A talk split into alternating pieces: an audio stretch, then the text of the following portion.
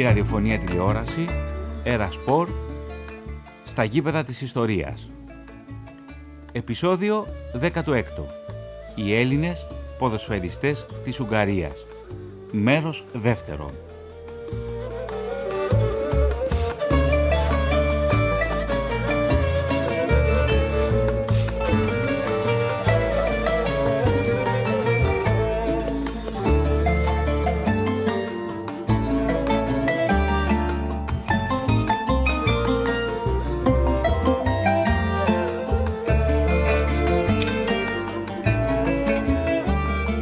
Σήμερα, κυρίες και κύριοι, θα ακούσετε το δεύτερο μέρος του ραδιοφωνικού επεισοδίου για τους Έλληνες ποδοσφαιριστές της Ουγγαρίας. Στην τελική ρύθμιση του ήχου βρίσκεται ο Γιώργος Κωστόπουλος. Στην έρευνα και στην παρουσίαση της εκπομπής ο δημοσιογράφος της ΕΡΤ Θωμάς Σίδερης. Στο ραδιοφωνικό ντοκιματέρ μιλούν ο Παναγιώτης Κερμανίδης, ο οποίος ήρθε στην Ελλάδα στις αρχές της δεκαετίας του 1970 και συγκεκριμένα το 1973. Έπαιξε στον ΠΑΟΚ μέχρι και το 1981, στη συνέχεια στο Μακεδονικό για δύο χρόνια μέχρι και το 1984 και ολοκλήρωσε την ποδοσφαιρική καριέρα του στην Άουσα την περίοδο 1984-1986. Οπότε και κρέμασε τότε τα ποδοσφαιρικά παπούτσια του.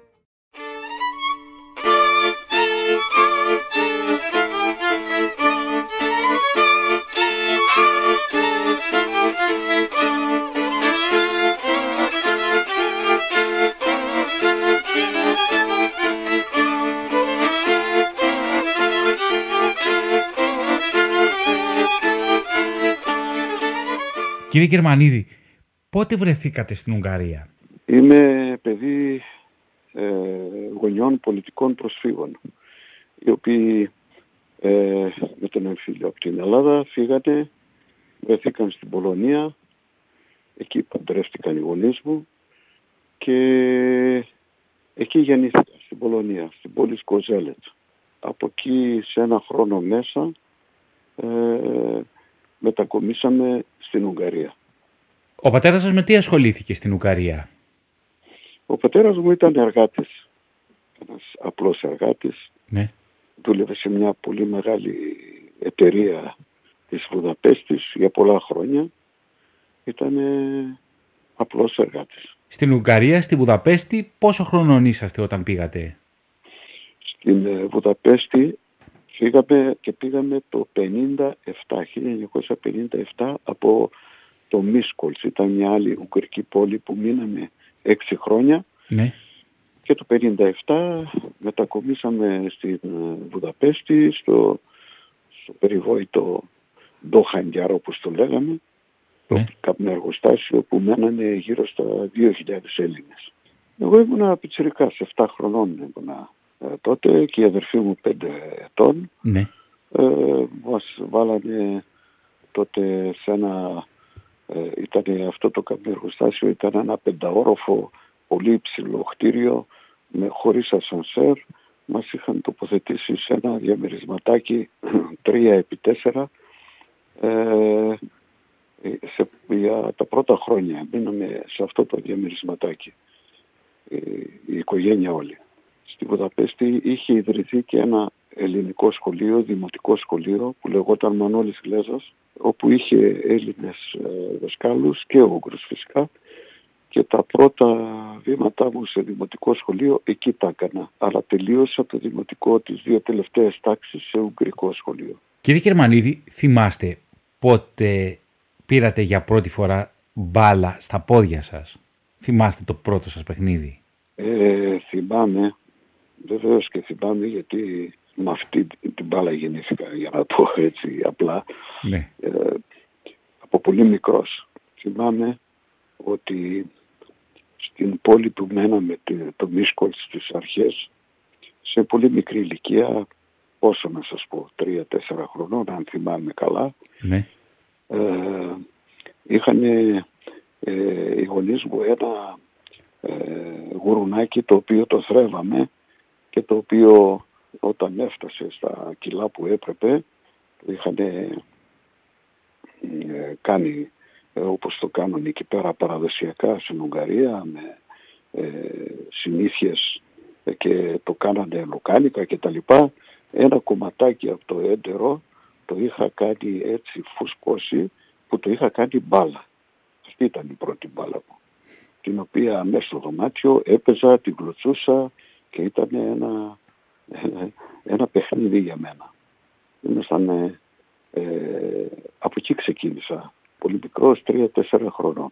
Και βέβαια χρόνο με χρόνο πια είχα ε, πάρει και άλλες μπάλες, κανονικές μπάλες και από αυτές κοιμόμουν. Ε, βεβαίως παίζαμε ε, τα Λινόπουλα συνήθως ναι. μαζί και στην πορεία κάναμε φοβερά παιχνίδια και τα ονομάζαμε Ελλάδα-Ουγγαρία. Ήμασταν τα Λινόπουλα που κάναμε την ομάδα μας και απέναντί μας ήταν ε, παιδιά ε, της Ουγγαρίας που και αυτοί κάναν την ομάδα και γινόταν φοβερές μάχες. Τρελές μάχες. Ποιος κέρδιζε συνήθως κύριε Κερμανίδη; Εμείς πάντα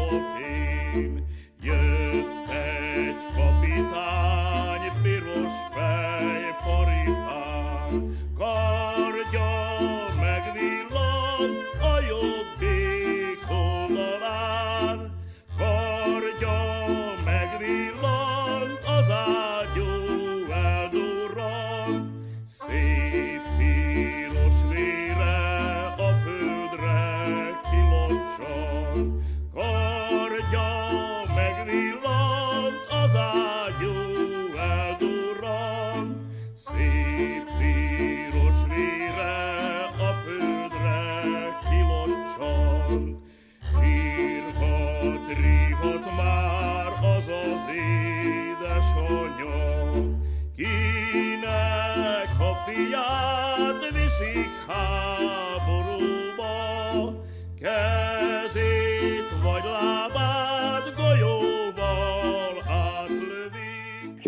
αυτό ήταν που τους τρέλανε γιατί δεν μπορούσαν να το χωνέψουν ότι οι Ελληνόπουλα τους κερδίζανε αλλά ε, εμείς είχαμε αυτό που έχουμε και τώρα το πάθος, τη δύναμη, τη θέληση το είχαμε από μικρή ηλικία και αυτά είναι τα στοιχεία που χρειάζεται το ποδόσφαιρο. Και έτσι τους παίρναμε και με το έτσι θέλω πολλές φορές. Πώς ήταν η Ελλάδα στο μυαλό σας; Είχατε γεννηθεί στην Πολωνία, μετά μεγαλώσατε στην Ουγγαρία.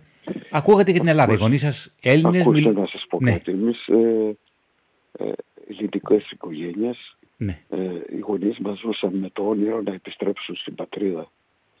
Μέσα από αυτό το όνειρο τους περάσαν και σε εμάς τα παιδιά στο ότι η πατρίδα μας είναι η Ελλάδα, εκεί είναι οι συγγενείς μας, τα ξαδέρφια, οι θείοι μας, οι γιαγιάδες μας, οι παππούδες μας και εκεί πρέπει να γυρίσουμε πίσω. Πώς τη φανταζόσαστε; Πώς ήταν, ήταν μια χώρα με ήλιο, πώς, πώς την είχατε, πώς πλάθατε με τη φαντασία σας μέρη της Ελλάδας; Στην Ελλάδα, θα σας πω την αλήθεια, όλη την, βασικά μαθαίναμε αρχαία ελληνικά, ε, προσπαθούσαμε τη γλώσσα να μάθουμε και μέσα από αυτό πάντα οι δάσκαλοι μας μιλούσαν για την Ελλάδα, μας λέγανε για τη χώρα, μας λέγανε πόσο όμορφη χώρα είναι, πόσο πλούτο έχει. Γενικά όμως αυτά μόνο ε, να τα σκεφτούμε μπορούσαμε και να τα φανταστούμε. Να τα δούμε δύσκολα ήταν, δεν μας επέτρεπαν να έρθουμε.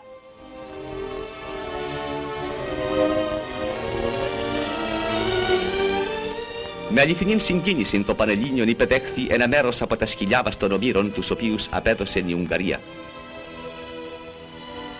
Οι όμοιροι αυτοί είχαν απαχθεί βιαίως κατά το 1948 από τα σακριτικάς περιοχάς και είχαν οδηγηθεί στα κράτη του παραπετάσματος.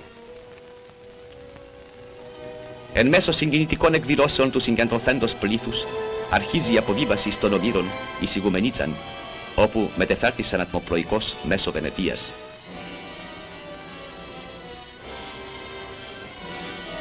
Είναι αληθινά συγκινητικές σκηνές που εκτελήσονται στην αποβάθραν της Ιγουμενίτσης.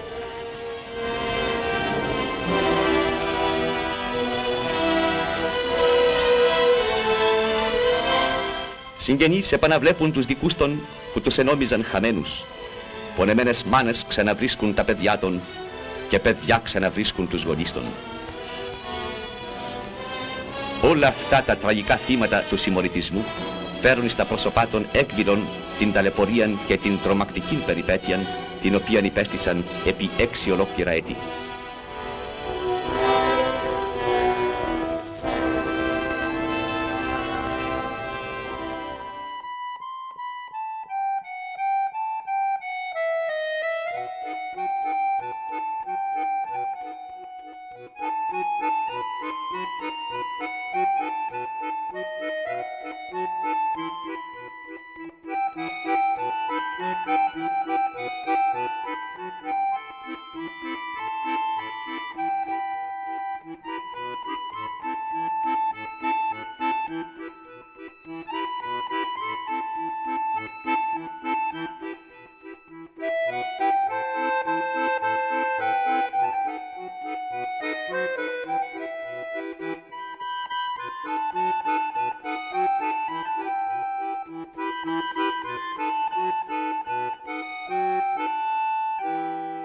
Πραγματικά μεγάλωνα ποδοσφαιρικά σε μια ποδοσφαιρική χώρα που παγκοσμίως ήταν πρώτη.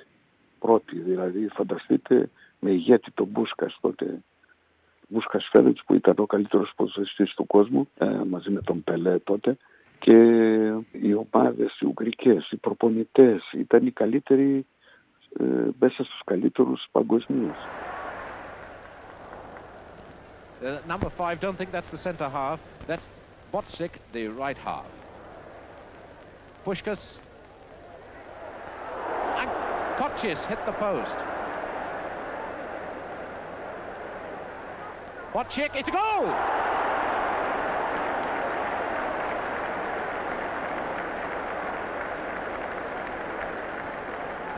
Let's play basketball, this Hungarian side.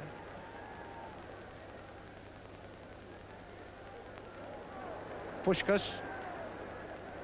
It's hit a gootee. It's a goal.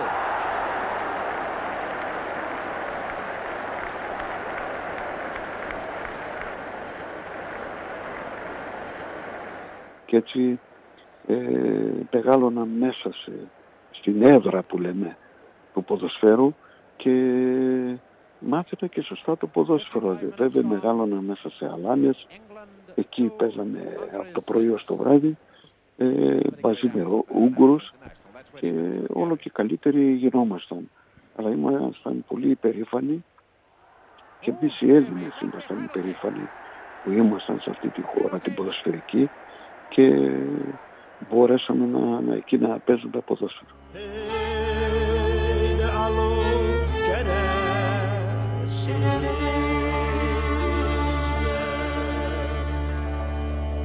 ήταν κεράς τα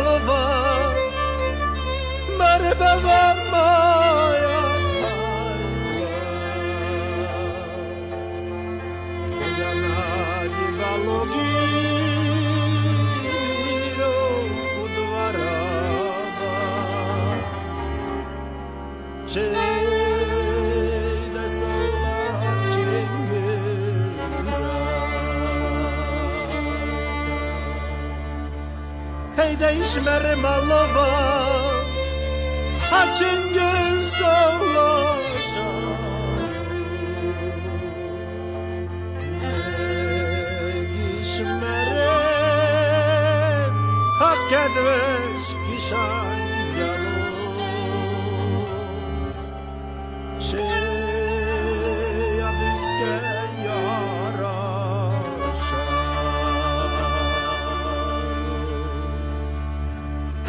της με ρε ματσέγγε αγιβό της ακέζα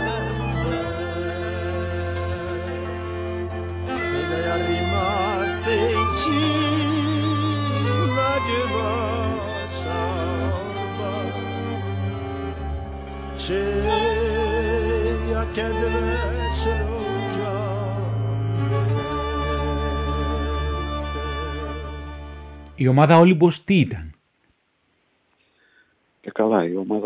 Ομάδα Ολύμπος ήταν ε, το καμάρι μας, για να το πω έτσι, η ομάδα Ολύμπος. Ναι. Μέσα σε αυτό το, τη συνοικία, για να το πω έτσι, που μέναμε όλοι οι Έλληνες, ε, είχε γεννηθεί αυτή η ομάδα που λεγόταν Ολύμπος. Ήταν η ομάδα των Ελλήνων, η ξακουστή ομάδα στην Ουγγαρία. Βέβαια ξεκίνησε από μικρή κατηγορία που έφτασε μέχρι την τρίτη κατηγορία που ήταν πολύ μεγάλη κατηγορία. Ο Όλυμπος διέθετε στις τάξεις του πολύ μεγάλα ταλέντα τα οποία μετά κάναν και μεγάλη καριέρα όπως ο Γιούτσος, όπως ο Τσάτσος, όπως ο Σινάτκας, ο Ντούμας και πολλά άλλα παιδιά που ε, ήρθαν και στην Ελλάδα στη συνέχεια και κάναν και καριέρα. Εγώ βέβαια ήμουν πιτσιρικάς, πολύ μικρός ήμουν τότε. Ναι. Έτρεχα πίσω από την ομάδα, ε, μάζευα την μπάλα, πίσω από την αιστεία και γενικά ε, την αγαπούσα πολύ αυτή την ομάδα. Ο πατέρας σας όταν, επειδή σας έβλεπε που αγαπούσατε το ποδόσφαιρο, σας ενθάρρυνε να ασχοληθείτε με αυτό; Ο πατέρας μου πάρα πολύ, γιατί και ο ίδιος τον άριζε να παίζει, αλλά ε, βεβαίως και τον άριζε να με βλέπει να παίζω, χαιρόταν να παίζω ε, και Πάντα με πήγαινε στο πάρκο, με πήγαινε στους αγώνες, θα βλέπω τον Όλυμπο να παίζουν. Ο Πούσκας ήταν το ίνδαλμά σας. Δεν ξέρω αν τον είδατε, αν προλάβατε να τον δείτε από τον κοντά. Πούσκας, ναι. Τον Πούσκας ε, δεν πρόλαβα να το δω γιατί ήμουν πάρα πολύ μικρός. Αλλά το όνομά του στην Ουγγαρία και ειδικά στη Βουδαπέστη ήταν το μεγαλύτερο όνομα είχε. Και βέβαια ε, ήθελα πάρα πολύ να το δω Μόνο από την τηλεόραση μπορούσα να το δω ή από το ραδιόφωνο να τον ακούω γιατί και αυτός είχε ε, φύγει από την ε, Ουγγαρία, μετανάστευσε, πήγε στο εξωτερικό και δεν είχαμε ευκαιρία να το δούμε. Ε, ε από αυτό το Ντοχανιάρ σιγά σιγά η Ουγγαρία ε, διέθετε διαμερίσματα σε όλους τους Έλληνες και φύγαμε τελικά όλοι από αυτό το Ντοχανιάρ. Ναι. Πήγαμε σε σύγχρονα διαμερίσματα, μας δώσανε και πήγαμε σε μια συνοικία όπου έπαιζε, ήταν σε εκείνη τη συνοικία κοντά η, η, το Πούσκας η ομάδα που λεγόταν Χόμβετ. Ήμουν λάτρης αυτής της ομάδας. Ήταν η ομάδα νομίζω στρατιωτική ομάδα συγκεκριμένη. Στρατιωτική ομάδα βεβαίως. την παρακολουθούσα πάρα πολύ, έπαιζα στην Αλάνα, αλλά η πρώτη ομάδα μου ήταν μια αεραστεχνική ομάδα και όλα λεγόταν κοντά στο σπίτι μου όπου πήγαινα με τα πόδια κρυφά γιατί δεν ήθελα να, να ξέρουν η, η μάνα μου ειδικά, η μητέρα μου δεν με άφηνε να παίζω ποδόσφαιρο καθόλου και έτσι πήγαινα κρυφά, έπαιζα σε μια συνοικία εκεί κοντά στο σπίτι. Ε, ένας ε, Ούγγρος με είχε δει στην Αλάνα και με, με πήρε και με πήγε εκεί. Και πήγαινα εκεί, έκανα προπονήσεις, έπαιζα μέχρι τα 19 μου. Όταν έγινα 19 ε, με πήρε μια ομάδα β' εθνικής που λεγόταν Text και μέσα σε ε, ένα χρόνο ε, μεταγράφηκα στην MTK, δηλαδή έγινε πάρα πολύ γρήγορα. Βασικός παίκτης. Ε, έφτασα στην κορυφή γιατί η MTK ήταν μία από τις πιο ιστορικές ομάδες, είναι και τώρα στην Ουγγαρία, η πιο ε, παλιά ομάδα. Το 1888 ιδρύθηκε η ομάδα αυτή και ήταν μια ομάδα ε, που στηριζόταν τα κλωστοϊφαντουργία της Ουγγαρίας ε, στη στήριζαν αυτή την ομάδα. Και εκεί με πήρανε αλλά βέβαια όταν έκανε εκεί την μεταγραφή ήδη ο Ολυμπιακός με είχε εντοπίσει μέσω Μπούκοβι που ήταν ο προπονητής του Ολυμπιακού μαζί με τον Λάντος και υπήρχε το ενδιαφέρον όπως και του Παναθηναϊκού που ήταν ο Πούσκας ο άλλος Ούγγρος προπονητής. Και με διεκδικούσαν η αλήθεια είναι αυτή Είχα το παράδειγμα του Ιούτσο, ο οποίος εντυπωσίασε στην Ελλάδα, έκανε μεγάλη καριέρα και όλοι θέλαμε να ακολουθήσουμε αυτόν τον Ταλινόπουλο που ήμασταν στην Βουδαπέστη. Ήταν και το ίδαλμά μου ο Ιούτσος, γιατί μ' άρεσε πάρα πολύ ως ποδοσφαιριστής και τον θαύμαζα και έτσι ήθελα να τον ακολουθήσω ε, ε, και έγινε κιόλας ερχόμενος στον ΠΑΟΚ τελικά. Τι θέση ε, παίζατε κύριε Κερμανίδη; Ήμουνα ανέκαθεν επιθετικός ναι. από μικρό παιδί μόνο μπροστά κυνηγούσα να βάζω γκολ, μ' άρεσε να βάζω γκολ, να κάνω τρίπλες, να κάνω θεαματικά πράγματα και επιθετικός έπαιζα ήταν η θέση μου αυτή.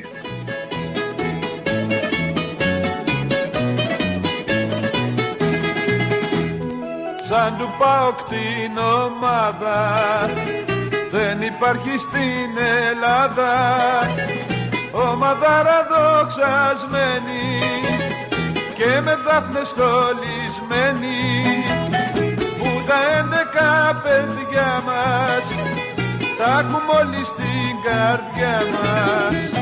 Πάοκ, πάοκ, τρέμουν το όνομά σου και στο πέρασμά σου τρέμει όλη γη. Πάοκ, πάοκ, άλλη τέτοια ομάδα Σ' όλη την Ελλάδα δεν θα ξαναβγεί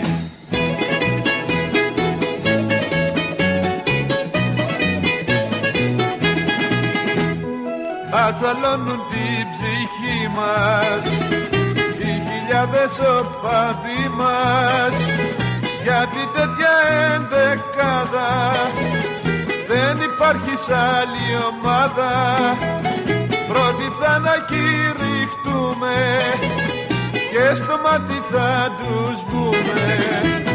Πάω, πάω, τρέμουν το όνομά σου και στο πέρασμά σου τρέμει όλη γη Πάω, πάω, άλλη τέτοια ομάδα σ' όλη την Ελλάδα δεν θα ξαναβγεί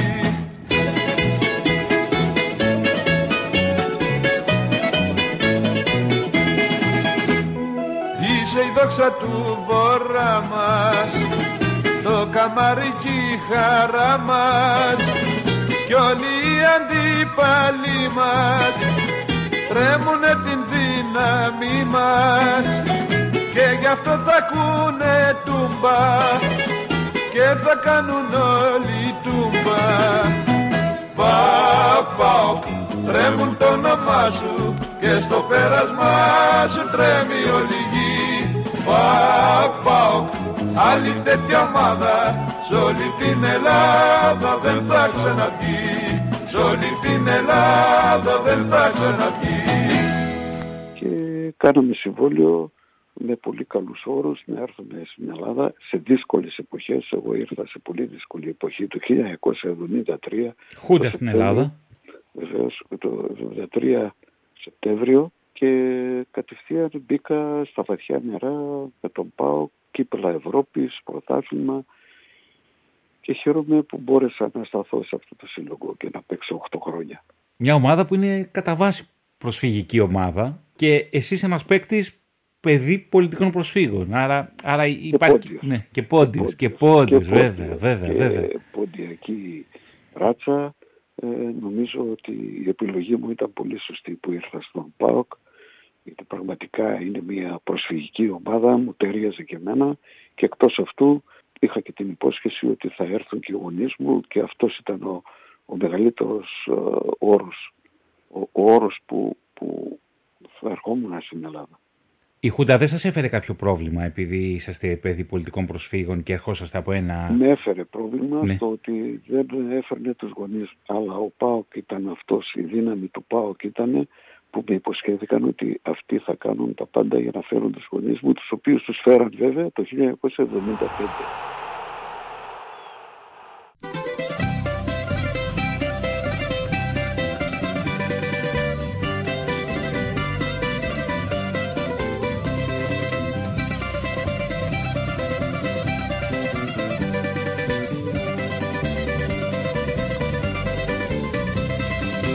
Θεσσαλονίκη μία με σπίτι μου κάνουν πρόξενα.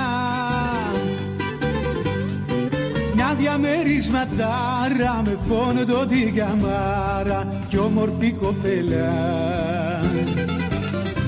Κι από μένα με ζητάνε μόνο ένα, μόνο ένα. Να φορέσω πάω ξύδικη φανέλα, ναι, φανέλα. Κι από μένα ναι ζητάνε μόνο ένα, μόνο ένα.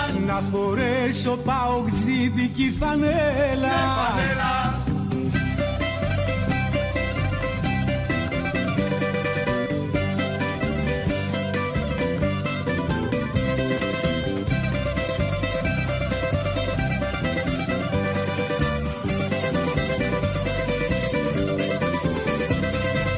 Θεσσαλονίκη με δίχως νίκη ρε γούλα ξεγνασιά Μαζί με το κουκλάκι και ένα αυτοκινητάκι τώρα απ' την πεθερά. Κι από μένα ναι ζητάνε μόνο ένα, μόνο ένα να φορέσω πάω ξύδικη φανέλα, ναι, φανέλα. Κι από μένα ναι ζητάνε μόνο ένα, μόνο ένα. Να φορέσω πάω ξύδικη φανέλα. Το κύριο της Κοντοπόλου υποδέχεται σήμερα ένα κυπελούχο η χρονιά του 1973-1974 ένα από τα κύριο του ομάδας τη σεζόν του 1976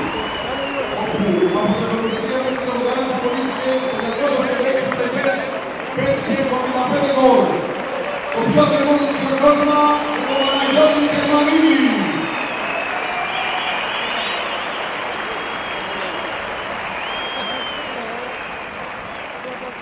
Πώς είναι το ελληνικό ποδόσφαιρο σε εκείνη τη δεκαετία του 1970 με την έννοια ότι εσείς έρχεστε από μια χώρα η οποία έχει μεσουρανίσει τα προηγούμενα χρόνια στο ποδόσφαιρο και έχει μια άλλη νοοτροπία; Συμφωνώ σε αυτό που λέτε γιατί πραγματικά ε, ήμουν και εγώ πάρα πολύ περίεργος να έρθω. Έρχομαι από μια ποδοσφαιρική χώρα πολύ ανεπτυγμένη.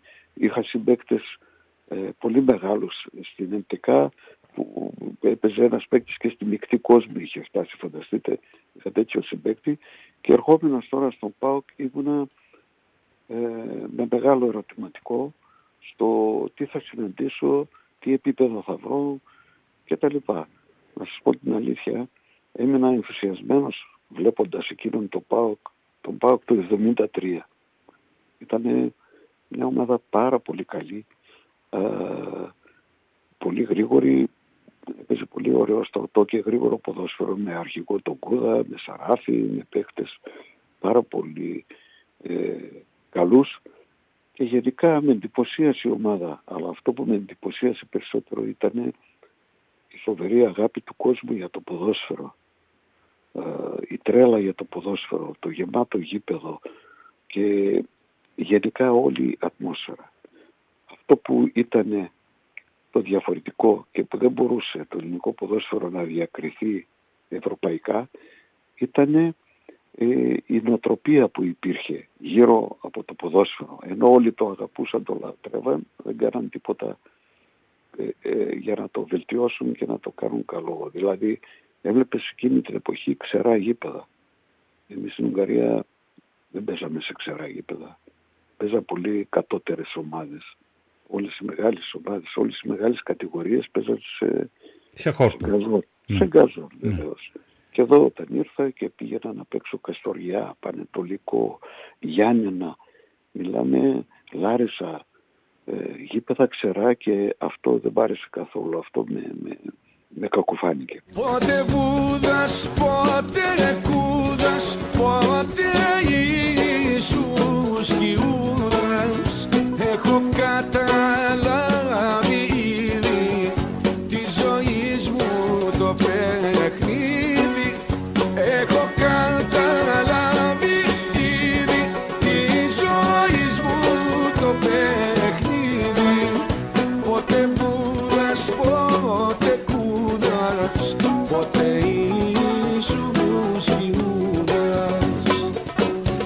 μετά τον Πάοκ ο Μακεδονικός και μετά η Νάουσα.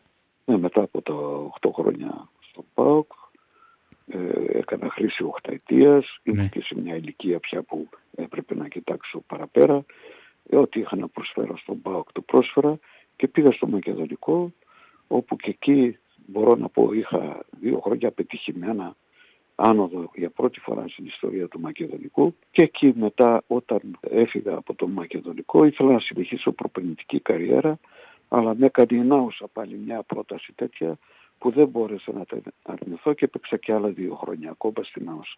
Σταμπάτησα 36 χρονών.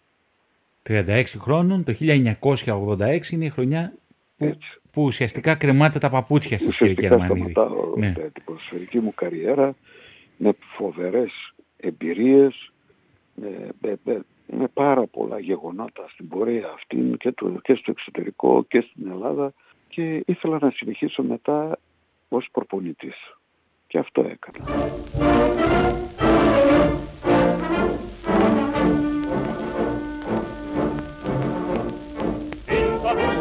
Secondo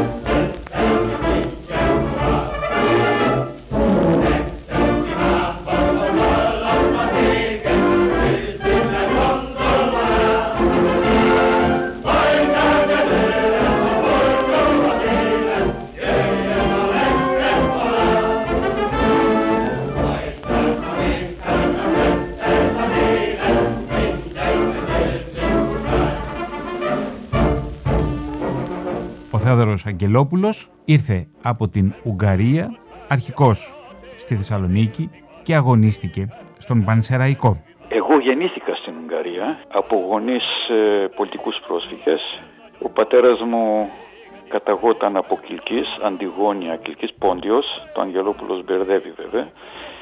Και η μητέρα μου από την Ήπειρο, Κόνιτσα, Χιονιάδες. Είχα την τύχη να συναντηθούν στην Ουγγαρία, που εδώ στην Ελλάδα δεν, δεν υπήρχε περίπτωση να συναντιόταν. Και γεννήθηκα εγώ και ο αδερφός μου. Γεννήθηκα το 1953 στο Όζδ της Ουγγαρίας, μια πόλη βόρειο-ανατολικά, μια πόλη βιομηχανική, ήταν τότε σχητήρια είχε εκεί. Και το 1956 μέσα στα γεγονότα, στην, κα- στα καρδι- στην καρδιά των γεγονότων του τότε Της αυτό που Επανάστασης. λέγαμε αντεπανάσταση, Ναι. Στην επανάσταση τώρα που το ονομάζουν, Ναι. ε, μετακομίσαμε Βουδαπέστη. Στον Τόχαντιαρ, αν έχετε ακουστεί αυτή τη- αυτό το, την έκφραση, είναι ένα μεγάλο καπνομάγαζο που μας το είχαν ε, παραχωρήσει στους Έλληνες πολιτικούς πρόσφυγες για σπίτια έκτακτης ανάγκης. Ναι, ήταν μια μεγάλη οικοδομή, ακόμα υπάρχει, με αυλή μέσα, με θέατρο, κουλτούρα εμείς τη λέγαμε, με δύο κτίρια, μία για τις ελεύθερες γυναίκες και μία για τους ελεύθερους άντρες και το μεγάλο κτίριο ήταν για οικογένειες. Είχε και μια αυλή εκεί που εμείς τα καλοκαίρια με- ξημεροβραδιάζαμε παίζοντας ποδόσφαιρο με τον Κερμανίδη, Ανανιάδη, Μόκαλης, αυτοί που Καραΐσκος, εκεί μέσα μάθα- μάθαμε το ποδόσφαιρο. Και βέβαια κάθε Κυριακή που πηγαίναμε έβλεπαμε τον Ιούτσο, τον Τσάτσο, τον Σινάτκα στον Όλυμπο, την ομάδα Όλυμπο Βουδαπέστης.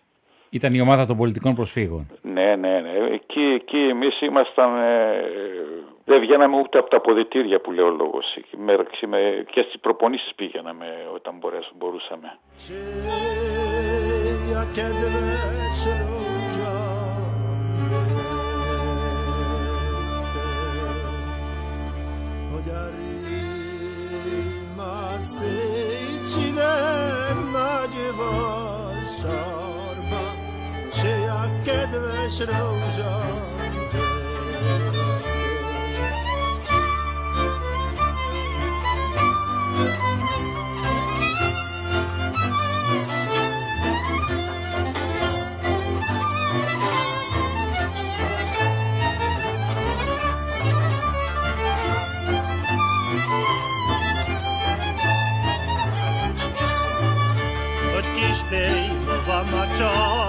يلت قدرت واقف مقال قدرت واقف عرق يابا بجار جريك أقصدايا قدرت واقف عرق يابا بجار جريك أقصدايا تقنا بلد أدلين بك كلا جندار أغتلين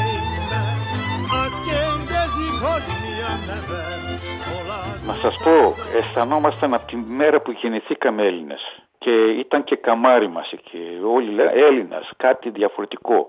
Και οι Ούγγροι μας αγαπήσανε γιατί ε, και αυτοί είναι λίγο, λίγο πολύ εθνικιστές, ήταν, είναι πατριώτες δηλαδή, όχι εθνικιστές, πατριώτες, ε, είναι καμαρών που είναι Ουγγαρέζοι και αυτό μας το είπαν ότι μπράβο σας που μπορούσατε τόσα χρόνια και αισθάνεστε α, και ας έμειναν πάρα πολύ ακόμα εκεί αλλά και αυτοί ακόμα αισθάνονται, αισθάνομαστε πάρα πολύ Έλληνες. Δηλαδή μπορεί να μην ξέραμε καλά ελληνικά γιατί μετά από το τέταρτη δημοτικού μας πηγαίνε σε ουγγαρέζικα σχολεία να μην ξέραμε καλά ελληνικά αλλά ήμασταν πολύ υπερήφανοι. Εγώ συγκεκριμένα ήμουνα και στη χοροδία την ελληνική εκεί ε, με με Έλληνες έκανα παρέα, δηλαδή και με Ούγγρους βέβαια, αλλά είμαι, τι να σας πω, δεν μπορώ να το περιγράψω. Ερχόταν ο Μίκης Σοδωράκης, ο Μανώλης Γλέζος, ε, δεν χάναμε ό,τι ελληνική εκδήλωση υπήρχε, ήμασταν εκεί.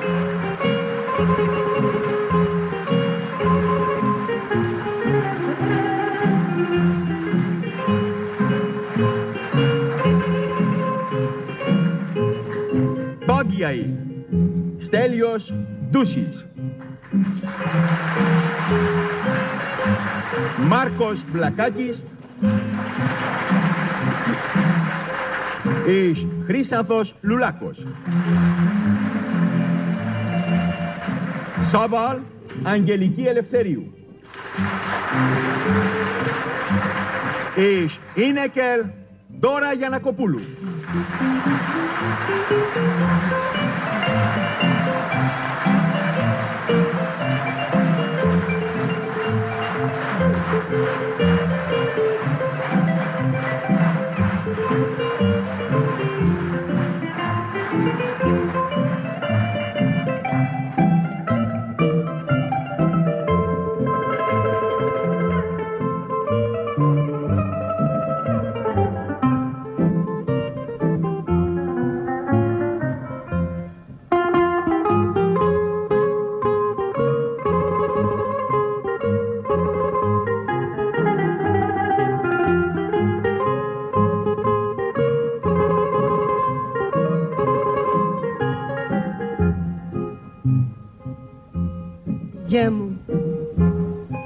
σπλάχνω των σπλάχνων μου.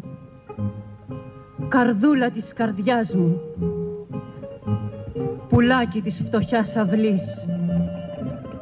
Ανθέ της ερημιάς μου.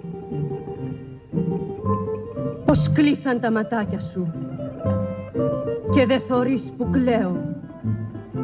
Και δε σαλεύεις. Δε γρικάς. Τα που πικρά σου λέω Τώρα δεν με παρηγοράς και δεν μου βγάζεις άχνα και δεν μαντεύεις τις πληγές που τρώνε μου τα σπλάχνα.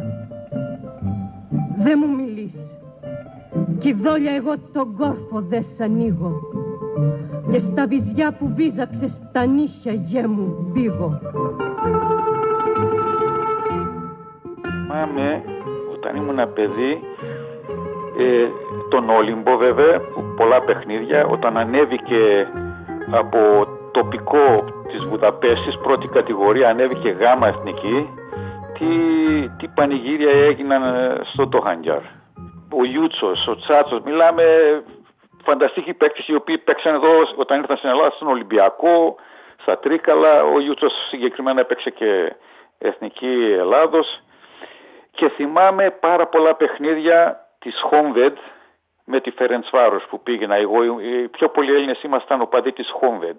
Λόγω Πούσκας, πες τώρα, λόγω του χρώματος ότι ήταν κόκκινα και άσπρα τα χρώμα τους, ε, λόγω αριστερών πεπιθήσεων βέβαια. Και ήμασταν οι πιο πολλοί οπαδοί. Εγώ συγκεκριμένα έπαιξα και σε μια ομάδα μπάλα εκεί που ήταν σχεδόν σαν ε, η, μικρή ομάδα της Χόμβεντ, γιατί ήμασταν γειτονικά σωματεία γειτονές, η Χόμβεντ ήταν η ομάδα του στρατού. Και εμείς οι Έλληνες ήμασταν με τον Τύχη Λάιος, ήμασταν ενθουσιασμένοι και πήγαινα σε αυτή την ομάδα, έβλεπα τα παιχνίδια της και ένα θυμάμαι ένα παιχνίδι 7-2 κέρδισε η Χόμβεντ, τη Φέρενς Φάρος με παγκόσμιο βεληνικού παίκτες μέσα η Φερενσφάρ, Άλμπερτ, Ράκος, η Φένιβεση. Ήταν κάτι το φανταστικό. Στο Νιεφ Στάντιον έγινε αυτό το παιχνίδι. Τρελαθήκαμε εμείς με Έλληνες φίλους μου που ήμουν εκεί. Ε, Μας άρεσε πάρα πολύ. Η Χόμβετε, τη Χόμβετε έβλεπα αυτή. Ναι, η στρατιωτική ομάδα, γι' αυτό και τον ε, Φέρεντς Πούσκα τον ονόμαζαν ο υπτάμενος συνταγματάρχης. Ναι, ναι, ήταν του στρατού ομάδα, βέβαια. Ναι. βέβαια. Όπως η ήταν της της αστυνομίας, του Υπουργείου Εσωτερικών. Ναι, βέβαια. Η Χόμβιτ ήταν ε, του στρατού. Και είχε τη δυνατότητα να παίρνει όταν ε, πηγαίναν φαντάρι οι παίχτες, ε, ήρθαν σε ηλικία να πάνε φαντάρι, τους καλύτερους μπορούσε να τους πάρει και στην ομάδα του. Εκτός από την Ούιπες και από την Φάρος δεν μπορούσε να πάρει. Εκεί, εκεί ήταν δύσκολο γιατί ήταν ισχυρά σωματεία. Πώς φαίνονταν στα μάτια σας ο Πούσκα, στα παιδικά σας μάτια; Δεν τον είδα εγώ ζωντανά να παίζει, αλλά εμείς μεγαλώσαμε ναι. με τη φήμη Πούσκας. Ναι. Ε, συν ότι μας διδάσκανε τα, οι προπονητές μας που τον, είχα, που τον είδανε, το παίξαν και μαζί του. Ε, βλέπαμε τα βίντεο, τα παιχνίδια τα μεγάλα, το 6-3 μέσα στο Λονδίνο. Ε, αυτά όλα, δηλαδή είναι θρύλος, θρύλος, δηλαδή τον είχαμε για θρύλο εμείς. Δεν τον είδαμε ζωντανά. Εγώ γεννήθηκα το 1953, δεν τον είδα ζωντανά τον Πουσκάς. Βέβαια τώρα έχω πολλές, πολλά DVD με παιχνίδια ε, του Πούσκα, της Εθνικής Ουγγαρίας και της Χόμβετ και ε, εκείνα που έκαναν εκείνη την εποχή τώρα λίγοι παίκτες τα κάνουν ακόμα και λίγες ομάδες. Ήταν μια σπουδαία ομάδα και ο Πούσκας, νομίζω αυτή τη δεκαετία, τη δεκαετία του 1950, έδωσε τον καλύτερό του εαυτό. Ναι, βεβαίως, ναι, ναι. Και από ατυχείς συγκαιρίε δεν πήραν και ένα παγκόσμιο. Δηλαδή ήταν κάτι που όλοι οι φίλοι όλοι εξεπλάγιν που ενώ κερδίσαν τους Γερμανούς στα προκριματικά 8-3, στο τελικό μετά που κερδίζαν 2-0, χάσαν 3-2. Εκεί, εκεί Δυστυχώς έτσι είναι το ποδόσφαιρο. Δεν κερδίζει πάντα ο καλύτερος. Κύριε Γελόπουλε, πώς είναι η εφηβεία σας, Η εφηβεία μου. Ναι. Ε, πήγα, δημοτικό πήγα στο, στο Μανώλη Γλέζο Δημοτικό Σχολείο που ήμασταν όλοι Έλληνες από το 60 ως το 64, 65 τελείωσα εκεί, το 65, το 65 Πήγαμε σε Ουγγαρέζικο σχολείο. Εν τω μεταξύ εγώ το 65, 21 Ιανουαρίου έπαθα ένα δυστύχημα. Με πάτησε ένα τραμ στη Βουδαπέστη πηγαίνοντας στο σχολείο.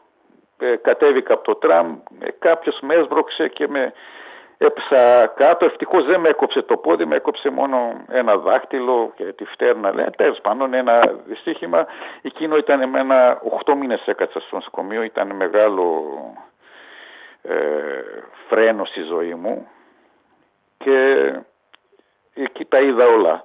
με αλλεπάλληλες εγχειρήσεις, πλαστικές στο πόδι που με, με αφήσαν λίγο πίσω και στο ποδόσφαιρο, δεν μπορούσα να πάω ποδόσφαιρο να παίξω. Μετά πήγα εκεί, όταν τελείωσα το 65 πήγα σε Ουγγαρέζικο σχολείο. Εκεί γνώρισα, πήραμε και σπίτι βέβαια, εκεί, αλλάξαμε εκεί κατοικία. Από τον Τόαντιαρ, μας δώσανε σε εργατικές κατοικίες στο 10ο διαμέρισμα της Βουδαπέστης, στο Κιόμπανιο, αν έχετε ακουστά, ε, σπίτι, καινούριο σπίτι, μια χαρά, είχε συνοικία με πάρκα μέσα, με, γήπε, με γηπεδάκια μικρά για ποδόσφαιρο, βγαίναμε έξω και μετά που τελείωσα το δημοτικό πήγα σε μέση τεχνική σχολή σαν ε, τεχνικό λύκειο ε, μηχανοτεχνίτης, όχι αυτοκινήτου, μικρο, μικρομηχανήματα μηχανοτεχνίτης. Εκεί γνωρίστηκα με ένα φίλο που μετά έπαιξε στη Χόμβεντ αυτός μπάλα, με πήγε στην ομάδα, στη θηγατρική της Χόμβεντ, στο Κίστεξ, εκεί που ήταν και ο Κερμανίδης, ε, ήταν και άλλα δύο παιδιά Έλληνες, ο Λουίζος, ο Γιώργος και ο Δελιγιάννης ο Τάκης, και αυτοί ήταν εκεί και εγώ και ήμασταν πέντε Έλληνες σε μια ομάδα. Ε, στην πρώτη ομάδα εγώ έπαιξα μετά που έφυγε ο Κερμανίδης, γιατί ήμουν μικρός εγώ όταν ε, ήρθε, έπαιξα 19 χρονών στην πρώτη ομάδα. Αυτός ο Ούγγρος ο φίλος μου ο Ιώζεφ Τέρεχ που έπαιξε στη Χόμβεντ, έπαιξε στην MTK, έπαιξε και στη Γερμανία. Κρατάω και μαζί του φιλίες γιατί είναι ο καλύτερος μου φίλος που είχα στην Ουγγαρία. Η εφηβεία μου ήταν ε, νοτροπία ανατολικού μπλοκ, μπάλα, διασκέδαση, δίσκο, ε, αυτά. Ήταν η καλύτερη περίοδος της ζωής μου βέβαια εκεί στην Ουγγαρία από το 72 που τελείωσα το Λύκειο μέχρι το 75 που έφυγαμε, επαναπατριστήκαμε στην Ελλάδα. Το 75 1η Αυγούστου επαναπατριστήκαμε, ήρθαμε στην Ελλάδα. Ε, με μεγάλη χαρά ήρθαμε, αλλά δυστυχώς όταν ε, μπήκαμε στην κανονική ζωή εδώ, δυστυχώς ε, ήταν πολύ δύσκολα για να προσαρμοστούμε. εδώ ήθελα να παίξω μπάλα, εγώ Άμα έμενα βέβαια στην Ουγγαρία μπορεί να με έφερνε κάποια ομάδα, αλλά εγώ ήρθα, λέω θα έρθω μόνος μου, έτσι, όπου και να πάω, την μπάλα που ξέρω θα, θα πετύχω. Και με γνώρισα έναν μάνατζερ σε Ρέο, έναν κύριο, ε, με πήγε στον Απόλλων Αθηνών στην αρχή, ήθελαν να με κρατήσουν, αλλά ε, με πήραν τηλέφωνο στο ξενοδοχείο που έμενα, ο πατέρας μου ότι η μάνα μου αρρώσε βαριά, ε, γύρισα πίσω. Μετά ο ίδιος αυτός ο άνθρωπος με λέει θα σε πάω πανσεραϊκό λέει και από εκεί δεν θα φύγεις λέει. Η μάνα σου έγινε καλά τώρα και πάμε εκεί με δοκιμαστικό παιχνίδι ο Αρχοντής τρελάθηκε με την μπάλα. Εγώ με μία την, ε, το σύγχρονο ποδόσφαιρο στην Ουγγαρία αυτό που μάθαμε τη μία την έπαιζα. Τεχνικά ήμουνα καλός. Με κράτησε. Πήγαμε Ρουμανία προετοιμασία. Φιλικά εκεί γυρνάμε πίσω, ξαφνικά άλλαξε η στάση του απέναντί μου. Δεν ξέρω τι, ίσως η νοοτροπία μου, η, του ανατολικού μπλοκ, ότι εγώ έπινα και μπύρα μετά την προπόνηση και δεν με έκανε επαγγελματία και αναγκάστηκα τα σταμάτησα.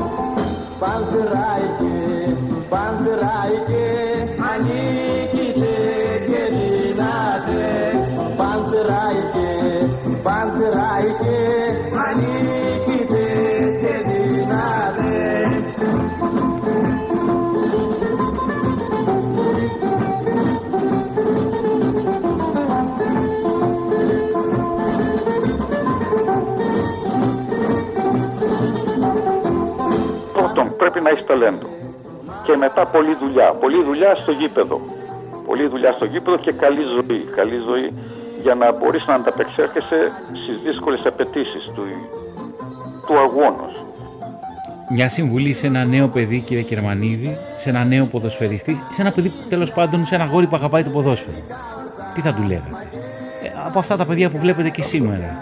Το ποδόσφαιρο θα του έλεγα ότι για να πας σε, σε υψηλό επίπεδο πρέπει πρώτα απ' όλα να το αγαπάς και να έχεις πάθος γι' αυτό. Μόνο σε αυτή την περίπτωση θα, θα καταφέρεις να πραγματοποιήσεις το όνειρό σου.